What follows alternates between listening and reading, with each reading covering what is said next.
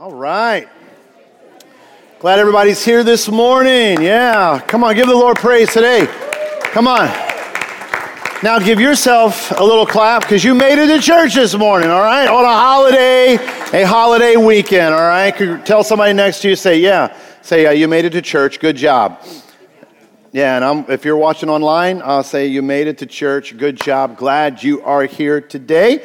Hey, I've got a couple of real cool, uh, before we get to the word, uh, a couple of real quick announcements, um, an, an, introduction to, to begin with. Uh, I love doing this because this is a, a first time uh, being here for a certain creeker by the name of Harper Lita. Is, is uh, she here still? Are you guys in town? Yeah, there's uh, mom, Kendra, and dad, Andrew. Yeah. Hey, Lewis, give me a favor. Do me a favor. So we're gonna. Here's a little creeker onesie here. So yeah, will you take that? So you take that to Harper Lita. Uh, but we just wanted to welcome her as a Oso Creek. But yeah, and, and congratulate mom and dad. Amen. Can you just give them again? Yeah. Love doing that. Uh, first visit. Um, a, a huge announcement. Something we've been praying for and believing for, and I'm excited to announce. I've had to hold off on it, but starting like now, starting like right now, uh, and Cody over here is one of the, the BSM coordinators. It's the Baptist Student Ministry. The SALT group, they reach out to all their campuses. They are going to begin meeting here at Oso Creek every single Thursday night. Yeah. yes. So every single Thursday night, this place, there's going to be college students all over our campus. Can we give the Lord praise? But not, not starting this Thursday. No, this Thursday is the Nerf War, right? Yeah, so it's starting off this Thursday is a huge Nerf war on the campus of Oso Creek. There's going to be many casualties, but that's an answer to prayer. Um, so if you know college students or anybody that's in that college student age and, and, and they're having a hard time finding community, say, hey, every Thursday night at our church, there's going to be college students. There's food, there's games, there's, there's teaching and discipleship going on.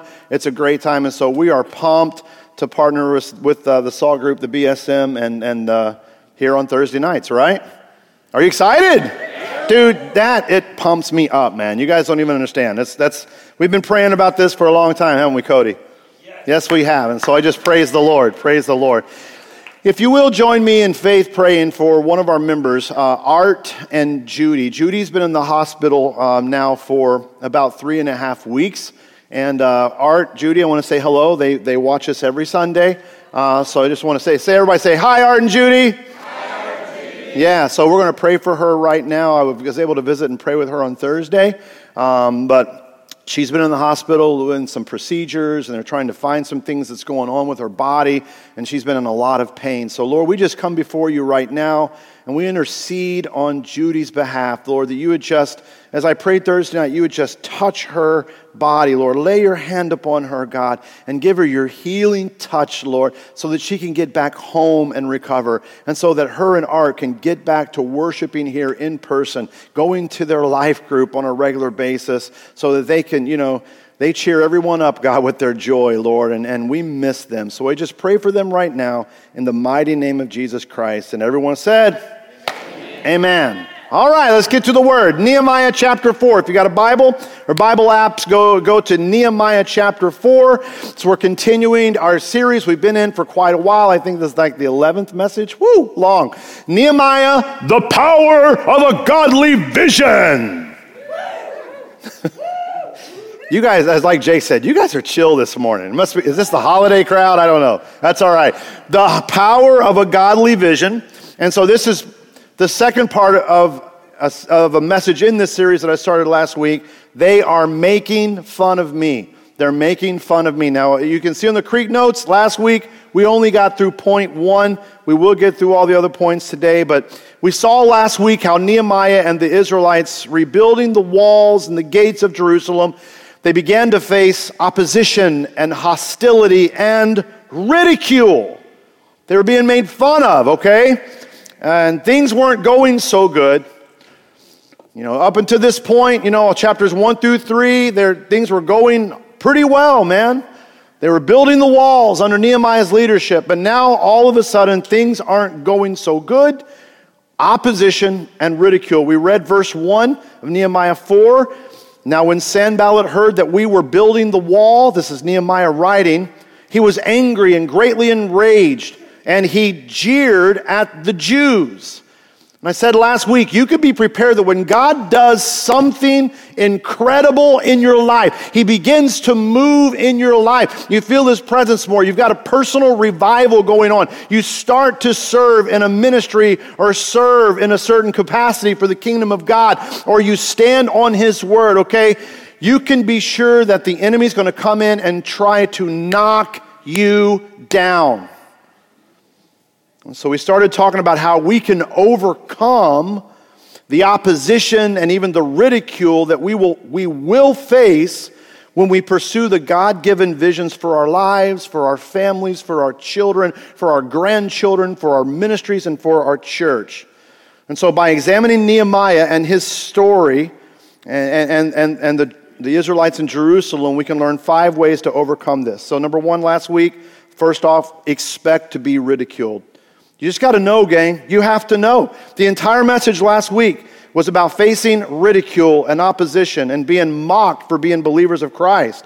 And as believers in Christ, this is going to happen. So we do like, like Jesus did in Mark 4 when he faced ridicule, he simply blocked it out, continued to do the work of the Lord. So this week I want to pick up on the second way we overcome opposition and ridicule as we progress God's kingdom in our lives by being obedient to what He's calling us to do, what He's urging us to do, what the Holy Spirit is nudging us to do, okay? And now that we know we will face ridicule, number two, we have to understand the ridicule. Understand the context of it. So, the second way of overcoming opposition is to examine and know the ridicule. Nehemiah chapter 4, verses 2 through 3. And he, and, and Nehemiah is talking about Sanballat, who's ridiculing them.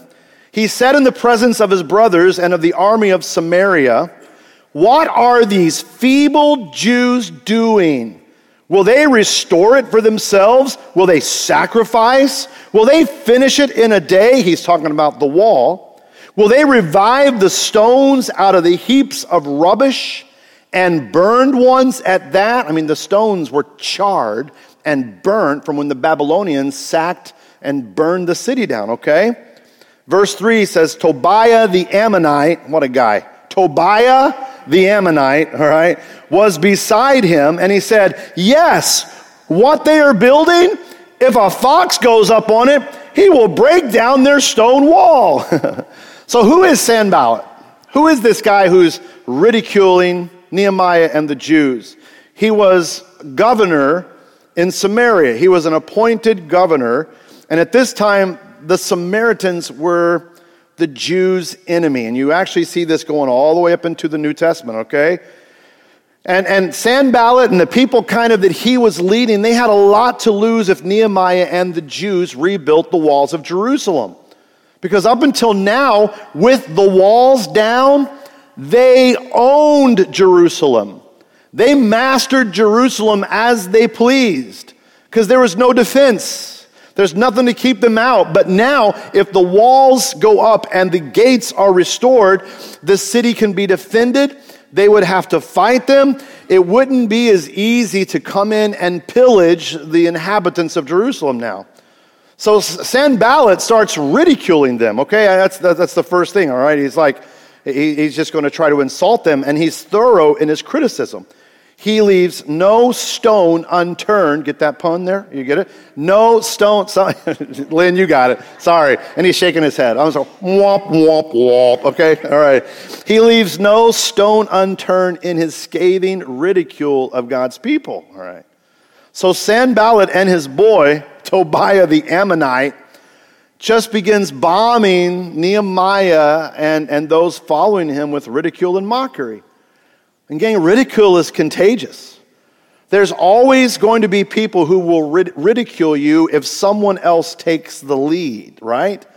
But that's just cowardice, right?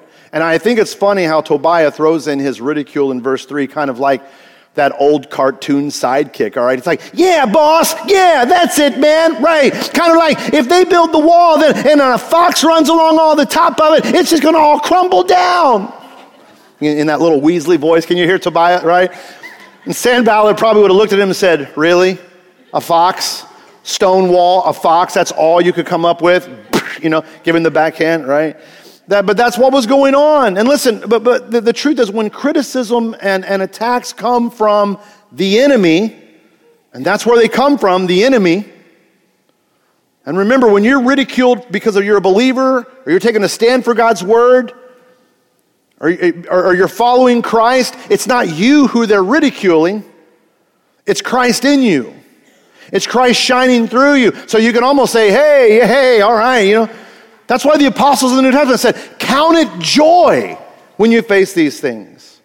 Because that's showing that Christ is shining through you. So, so when attacks and, and, and even ridicule come from the enemy, listen, as we understand it, we examine it, we find it comes in three ways. That's what you have to understand. First off, as we see in the story of Nehemiah, it's gonna, it, they will attack your character. They're going to attack your character.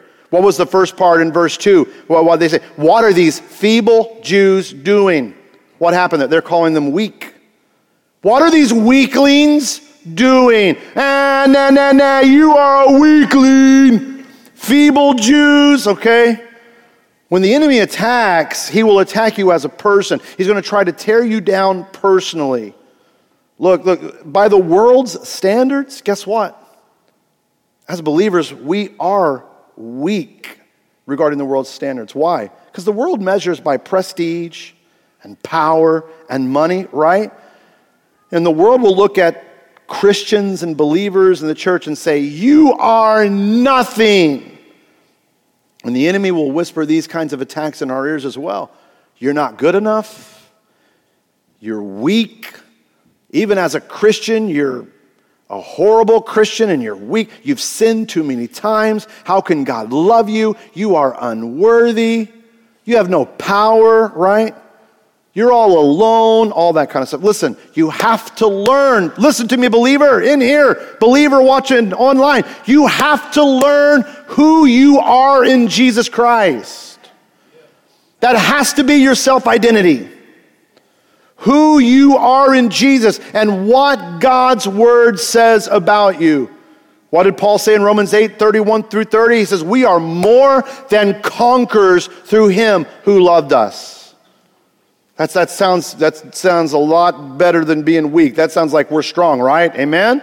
And I talked about that three weeks ago with the horse gate signifying spiritual warfare. We are more than conquerors. Look, the world says that our, our faith is a crutch we are weak. The Apostle Paul writes about how the world looks at us versus God's ways in 1 Corinthians chapter 1 verses 27 through 28. Paul writes, "Instead, God has chosen what is foolish in the world to shame the wise, and God has chosen what is weak in the world to shame the strong.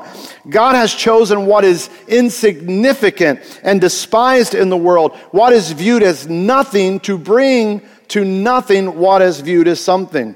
And then in 2 Corinthians chapter 12 verses 9 and 9 through 10, Paul writes, "But he said to me, my grace is sufficient for you, for my power is perfected in what? Weakness. Therefore, this is Paul writing, I will mo- most gladly boast all the more about my weaknesses so that Christ's power may reside in me."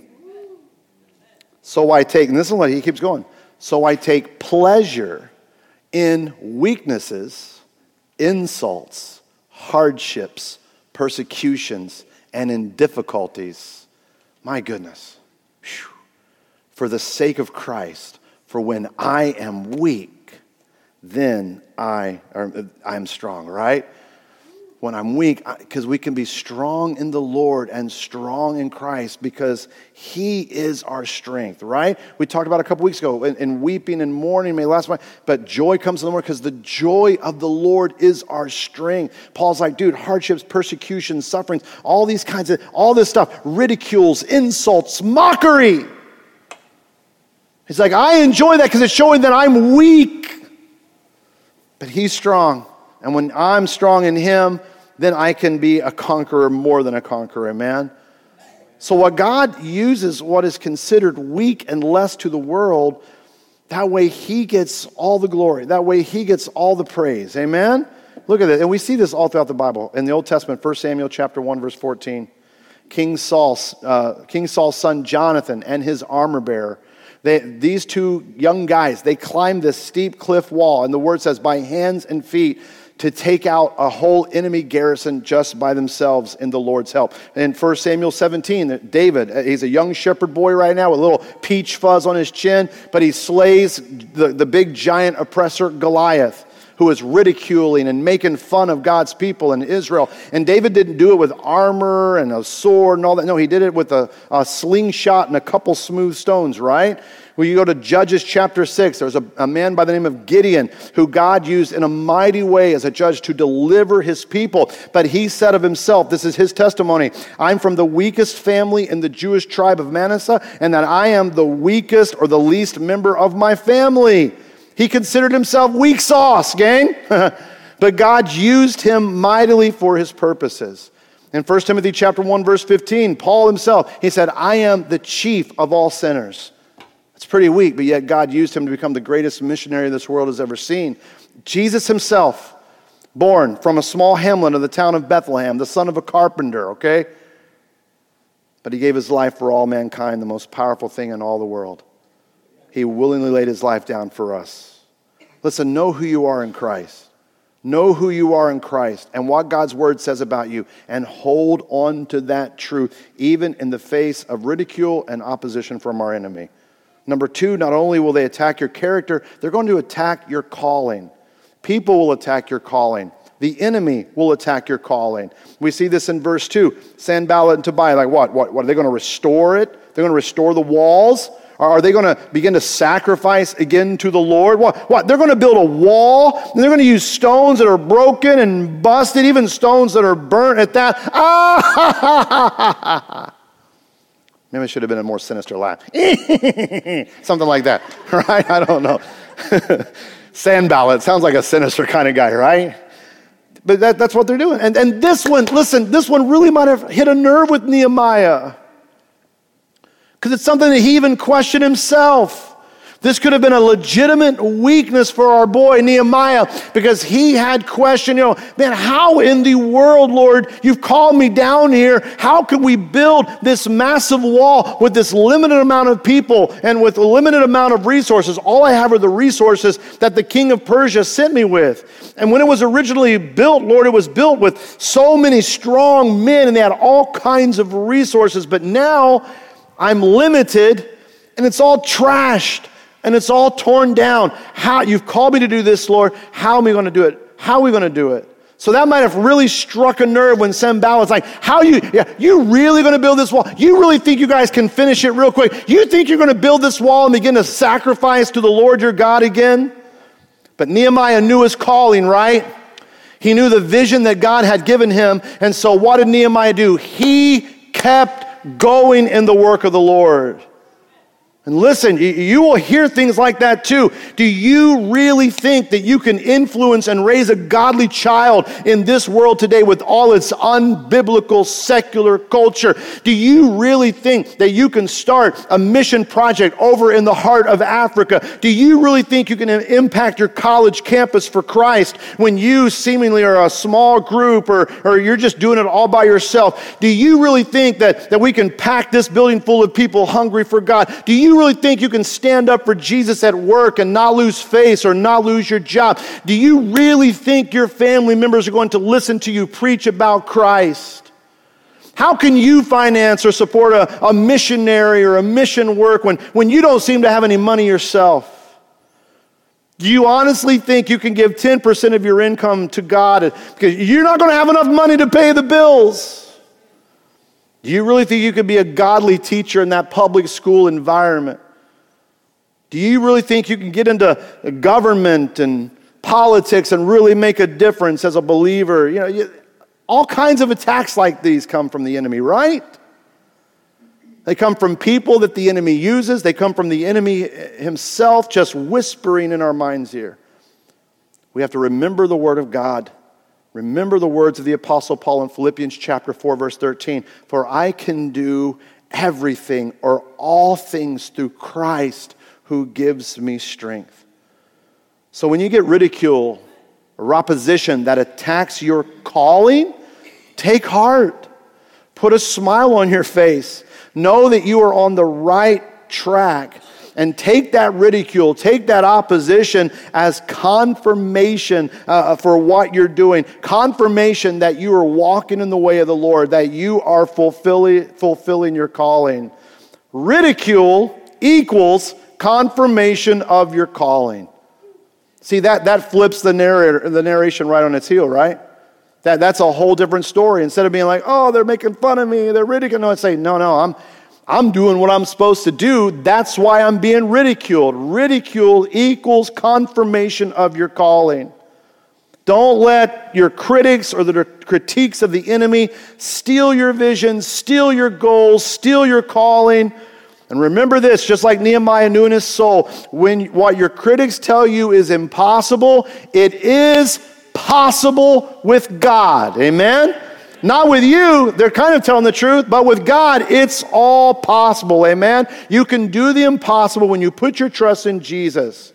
Jesus said in Mark 27, all things are possible with God. Say, all things, all things. are possible with God. Amen? Thirdly, they'll come against your church. Not only your character and your calling, but they'll come against your church. Greg, I don't see church there in Nehemiah 4, verse 2. What does Sanballat and Tobiah say? What, what will they, T H E Y, complete it, the wall in a day? They are going to rebuild that massive wall in so short a time? No way. What's going on there? Listen, I talked about this uh, on July 20th with the message in this series, Teamwork, based on Nehemiah 3. They were all working together. They were all getting it done together for the Lord. That sounds like church. Hey, right? Yes. All those living in Jerusalem came together under Nehemiah's leadership and vision and began working to rebuild the destroyed walls and gates that left them vulnerable and exposed. That's why these guys were attacking. They're like, that task is too big for you guys. Listen, the world gang is going to attack us as a body of believers. As we're working together to build the kingdom of God, the church, all right? They will, ta- they will attack the task that God has laid out for us to win the lost, all right? And why do they do that? Because the world doesn't understand giving up a day to come in and worship and experience the Lord together. The world doesn't understand what we're doing today. It doesn't understand that. They certainly don't understand what I talked about earlier, given a, a 10% of what we earn to the Lord, the first 10%, right? The world doesn't understand the great commission given to us by Christ in Matthew 28, verse 16, that compels us to go and make disciples of everyone. That's part of our vision here at Oso Creek. You know, is to, to, to spiritual formation and discipleship from birth to death, okay? The world doesn't understand that. The world doesn't understand the concept of denying ourselves, taking up our cross, and following Jesus, losing our old lives, but yet gaining new ones in Jesus Christ as we follow him, as Jesus outlined what I just talked about in Matthew 16, verse 24 through 26. The world will call us fools, and they will call us foolish. But, gang, this is nothing new. This has been the tactic of our enemy and the people of the world since the early church. Paul writes in 1 Corinthians chapter 1 verse 18 that the message of the cross is foolish to those who are headed for destruction. But we who are being saved, hallelujah, it is the very power of God, hallelujah. Man, I felt the Lord's presence so much as I read that scripture. The real fool is the one headed for destruction. The real fool is the one who doesn't turn to Jesus Christ. That's good preaching. Woo! Amen.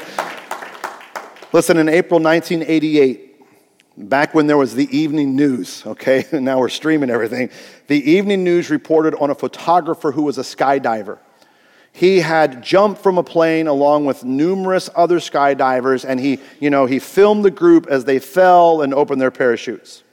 On the film's telecast, as the final skydiver opened his chute, the picture went berserk. The announcer uh, reported uh, live in the station that the cameraman had fallen to his death, having jumped out of the plane without his parachute. And it wasn't until he reached for the absent ripcord that he was fall, he realized he was falling without a parachute. Up to that point, his fall was probably enjoyable and fun and very exciting, but tragically, he had acted in haste and, and it ended in deadly foolishness. Nothing could save him, for his faith was in a parachute that it was never put on, okay? Listen to me for, for a brief moment. The reality is, if you jump out of an airplane without a parachute, that'd be foolish, right? Yes? How many would agree? Yeah? If you need to jump out of an airplane for whatever reason, okay, uh, you put on your parachute. And, and typically, you know, when you jump out of a plane, what, you know, what, what is people yell? Geronimo! Right? How many I know I love movies, okay? I have to say this. There was a funny movie where it's a parody of military, and these Air Force men and women were jumping out of parachute, and each one was like, Geronimo! Geronimo! All of a sudden, a Native American showed up and he went, Me! Sorry, I just had, I love, every time I see that, I laugh. It's so funny. Anyway, do you guys get it? Some of you didn't get it, I don't think, right? He was portraying Geronimo, and he said, Me. Okay, never mind. That's all right. Let's get back to my point, all right? Faith in anything but Jesus Christ is just as tragic as the story of that TV reporter who fell to his death, okay, without a parachute. Not putting your faith in Christ and following Him is just as foolish as jumping out of an airplane without a parachute. Listen, the reality is where we spend eternity is at stake here. And people either accept Christ or reject Him. You can't be neutral. And, and I fear there's many people going to church, they're sitting in church right now and they are not just uh, churches all over and they're just neutral. Picture yourself in the plane of life. Life is an airplane and it's going down and it's going to be destroyed. And it's like Jesus is in the middle aisle where the, the flight attendants are going on and, and he's, he's handing everybody a parachute because the plane is going down. And when you turn to Christ and you make him your Lord and your Savior, it's like you grab his parachute and you put your faith in what he's given you, what he's offering you, and you jump out secure, okay? But sadly, there's a lot of people like, nah, Jesus, I don't need your parachute. I'll do it on my own. I'll be okay. I think I can land on my own two feet, Jesus. That's foolishness. That's foolishness. Reach out to Christ, make him the Lord of your life. 2 Peter 1:10 says, "Therefore my brothers and sisters, be all more eager, be all the more eager to make your calling and election sure." So I ask, is that you this morning? Have you reached out to Christ? Is, is your calling and election sure? That you are sure. What that means is you are sure that if you died today, and that could be a present reality for all of us. The Bible says none of us are promised tomorrow. But you're sure that if you died today, you will be in, in uh, glory with Jesus Christ. And he'll welcome you in. Not because of your good works or, or your morality or you've given this or that. No, just because you said yes to Jesus. Listen, you have got to know that He is the Lord and the Savior of your life. You have got to make that personal decision. You say, Yes, Christ, I will follow you. I'll give up my life and I will follow you. It's easy. You just confess you're a sinner, you repent, turn to Him, you dedicate your life to serving Him and living for Him. Romans 10 9. Paul says, if you confess with your mouth Jesus is Lord, you believe in your heart God raised uh, Jesus from the dead, you will be saved. You've grabbed the parachute. Jesus is offering you life, He's extending you a safety net to catch you. Accept it and live for Christ. And then jump into His service. Amen. Listen, there's, there's no middle ground. Either he's the Lord of your life or he isn't. And if he is, rest assured that ridicule, persecution, and opposition will come, okay? So let's get it done for Christ. Let's work together in unity to advance the kingdom of Christ, okay? So that bumps us to the third way we can overcome this opposition, and that is to rely on God. So not only you expect, opposi- expect ridicule and opposition, no, they're going to attack your, uh, your calling, your character, our church, okay? And once that all comes, now you rely on God. Nehemiah 4, verses 4 through 5. Nehemiah gets busy by praying. After the ridicule comes, okay, he prays to God, Hear, O our God, for we are despised. Ooh, check out this prayer, man. Woo! Turn back their taunt on their own heads and give them up to be plundered in a land where they are captives. Do not cover their guilt, and let not their sin be blotted out from your sight, for they have provoked you to anger in the presence of the builders. Woo! Dude, Nehemiah got busy in prayer. Notice he didn't fight them back. He didn't get in the name calling game with them. He just prayed and he turned it over to God. Now, this ridicule, it upset him. It angered him. He's mad. He's hot. You can tell by the tone in his prayer. He wants justice. I, I, I, I like what pastor is a pastor by the name of Chuck Smith started the Calvary Chapel network of churches. But before he passed, he, what he says in regards to Nehemiah's prayer is funny. He's, he's like Nehemiah sort of praying, Judge them, Lord, send them to hell. And that's pretty much what he says, Lord. Lord, don't blot their guilt out from them, Lord. You know, he's just like, Nehemiah is hot here. Listen, guys, when the opposition and the ridicule comes in, don't fight back on your own. Don't get into their game on their level. Why? We see why in Proverbs 26, verse 4. Don't answer a fool according to his or her foolishness. Why? Because you'll be like them yourself. Wow, but we do that, don't we? Yeah, we do. No, no, no. Take it to God. Pray about it. Let Him help you. Rely on Him. The enemy would like to get you all distracted, to get you to lose focus. And I, I would dare say, not act in a Christ like character by getting into this, I'm going to fight back game. Now, there's a time to stand for Christ for sure. There, there's a time to, to stand up for Jesus, to fight for Jesus, but we're not talking about a, a tit for tat. Let's argue, let's fight, let's respond back in kind like the world does. Man, this is convicting. Because this happens a lot in the sphere of social media, right? Anybody else find themselves wasting time because they're arguing back at ridicule from a comment or something that someone made to you on social media? Am I the only one? I'll raise my hand. No, nobody else? I, I know there's a ton of hands out there. I just can't see because these lights. So thank you for, for agreeing with it. No, guys, for sure. And I have pastor in my screen names. Yikes! Dude, trust me, every time I'm like, oh, I don't know if I should say that. Delete! You know what I mean? Delete, delete, delete. Because people will hang on, okay, Pastor. You know what I mean? That kind of a thing. Oh, sheesh, all right? But we can, man, it's very easy on social media. You see somebody that posts something that you don't like, and you're like, well, I'm going to take a stand for Christ. Start arguing. All of a sudden, because 30 minutes and you got a 30 comment chain of back and forth with this person. You've not changed their heart. You've not changed their mind. Instead, you've displayed probably a horrible Christ, uh, an unchrist-like attitude. More than likely, right? Gang, what we have to do, what I'm talking about relying on God, is we have to take the meek road. Matthew chapter 5, verse 5, Jesus said, Blessed are the meek, for they will inherit the kingdom of God. That's in the Sermon on the Mount.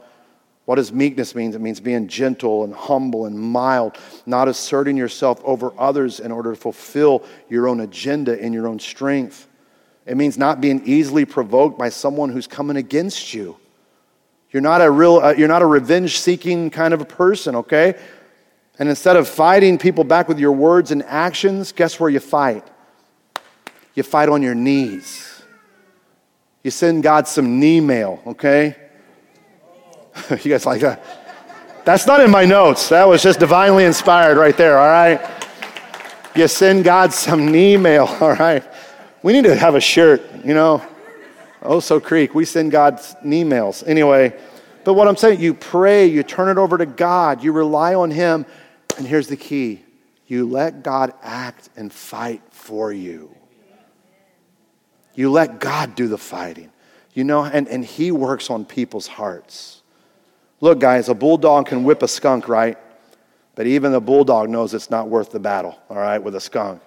Turn it over to God, all right? The fourth way we overcome opposition and ridicule that we learn from Nehemiah rely on God and then stay engaged in the work. So, after facing all this ridicule, we see Nehemiah in verse 6 writes, So we built the wall. Boom! Mic drop, right?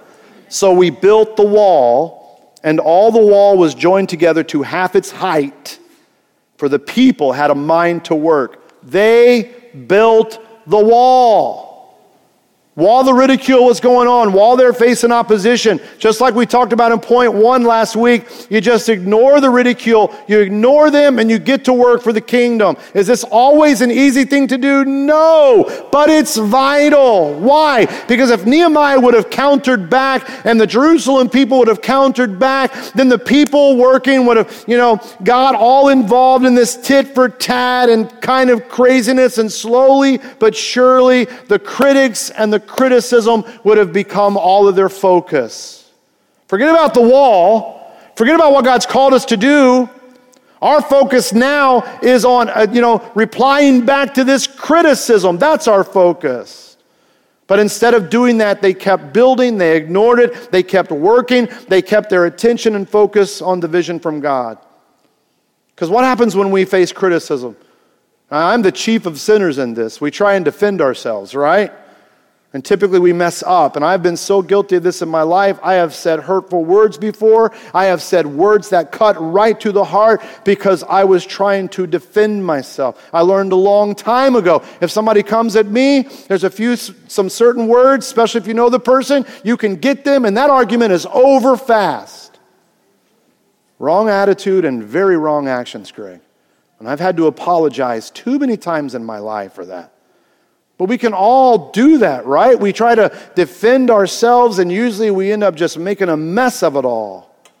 And so instead of turning our focus and attention towards the critic, turn it towards God and our focus towards God and what He wants us to do. And notice they were at the halfway point here. Halfway, the wall was built to half its height. What happens when we get halfway there? It's so easy to give up, right? To get to halfway and then we want to take a break. Or there's a big letdown. We're at the halfway point. If you're climbing a mountain, you get halfway there, you look at the time like, do I really want to go to the top? Oh man.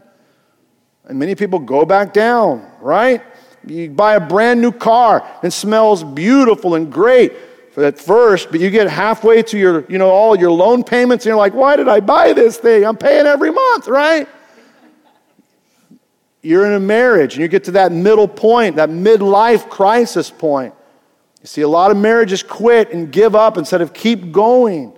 That's what happens. How do you keep going at the halfway point? How do you keep going? We see it in the Word of God in this verse. The people had a mind to work.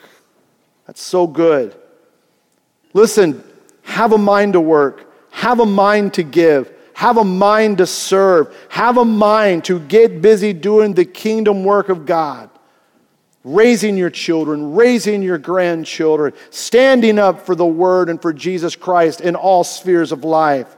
If you face opposition or discouragement because your vision isn't happening, you know, as you think it should, or there's challenges, a spouse is challenging you, an older child is challenging you, a neighbor is challenging you, a boss, or, or whatever in life and family and marriage, at the halfway point, rely on God, set your mind to work, and in the words of that one dude, get her done. ER, get her done, all right? Get it done for Jesus. It's like I said uh, uh, quite a few weeks ago do what you can, where you are, with what you have, faithfully for the Lord. That should be a new motto right around here. Do what you can, where you are, with what you have, faithfully for the Lord. Amen. Amen. Jake and the team, if you want to come up, this is our last point in overcoming opposition and ridicule the last point is to finally answer it in the right way. Answer it in the right way. We see this in verses 7 through 9. of Nehemiah 4. But when Sanballat and Tobiah and the Arabs and the Ammonites and the Ashdodites, so, so now there's, there's a whole crew that's coming around. It's no longer just Sanballat and, and uh, Tobiah. Now it's the Arabs and the Ammonites and the Ashdodites. And they heard the repairing of the walls of Jerusalem was going forward and that the breaches were beginning to be closed. They were very angry. And they all plotted together to come and fight. That's no longer just ridicule. Now, you know, sticks and stones may break my bones, but words will never hurt me. Well, they're about to do the sticks and stones, okay? Come together to come and fight against Jerusalem and to cause confusion in it. Here's verse 9. And we prayed to our God and set a guard as a protection against them day and night. So, what happened to build the rest of the wall, and you'll see if you read later, they prayed and then one, they, got, they teamed up and one person would build and one person would put some armor on and watch day and night.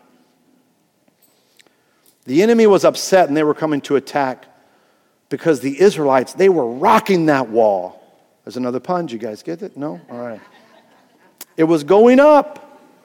The enemy doesn't like it when God is doing good things in your life in your kids, in your family, in your church, in your ministry. So, what do you do?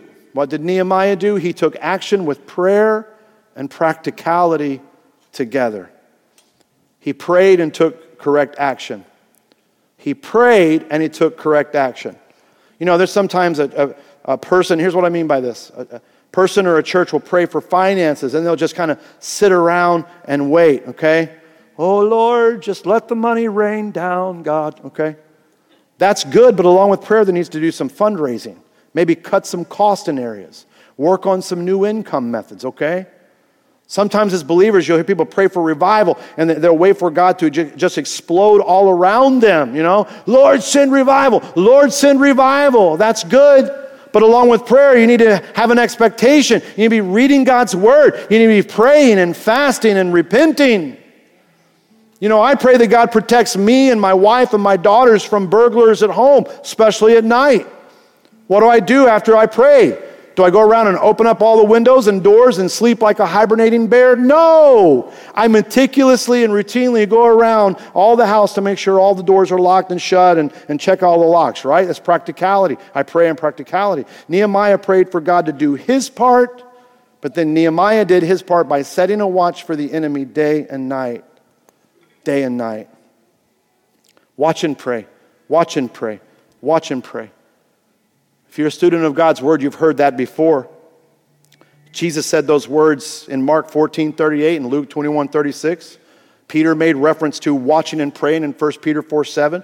Paul said it in Ephesians 6 18 and Colossians 4 2. The psalmist mentions watching and praying in Psalms 5 verse 3. Why pray and keep watch?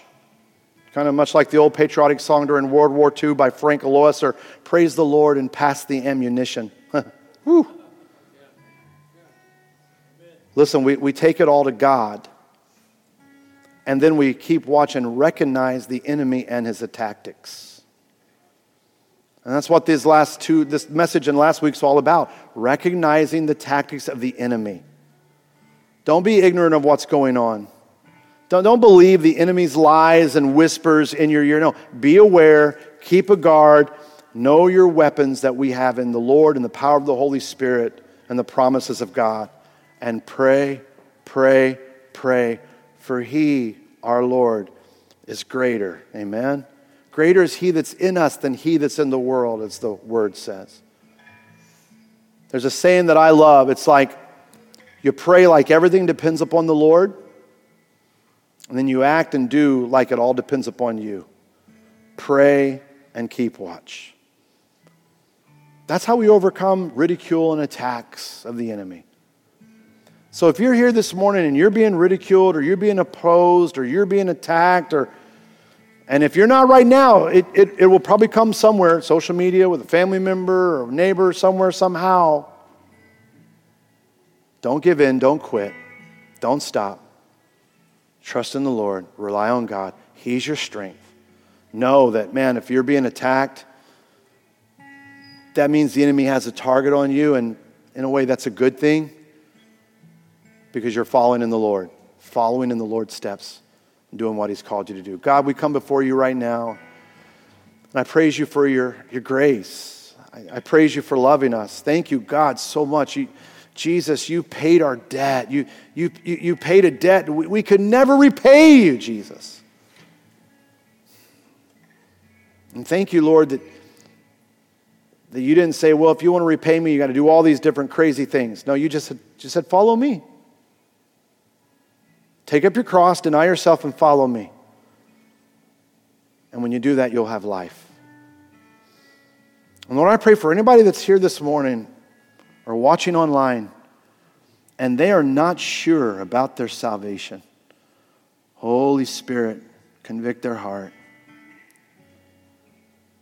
God, I pray that before they leave this building, as Peter writes in the New Testament, they will make their election and calling sure. They will trust in you and believe in you. They'll say yes to Jesus.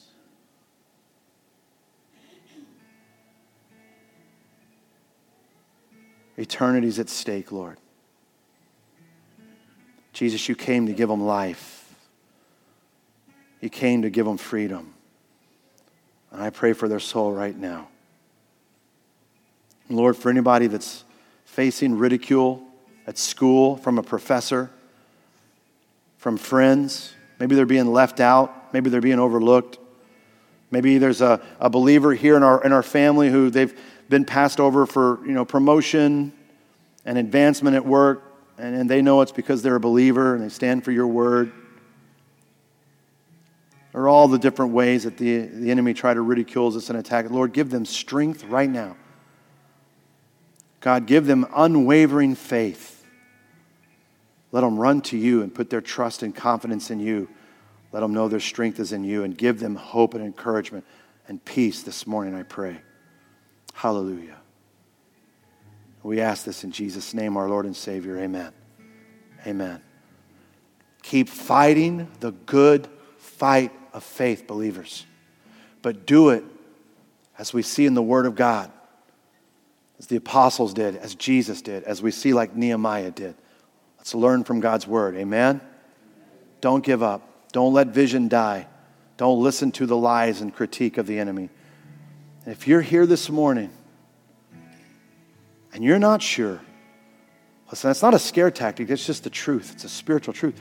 You're not sure about your eternal destination, dude, I'm gonna be way over here in this dark corner, over in our student section. No, I love it as everybody's leaving, I would love to pray with you. Welcome you into, welcome you into the family of God. Amen? Come see me. I'd love to pray with you. Let's sing this last closing song before we go out into our mission field that we've been called to. Amen.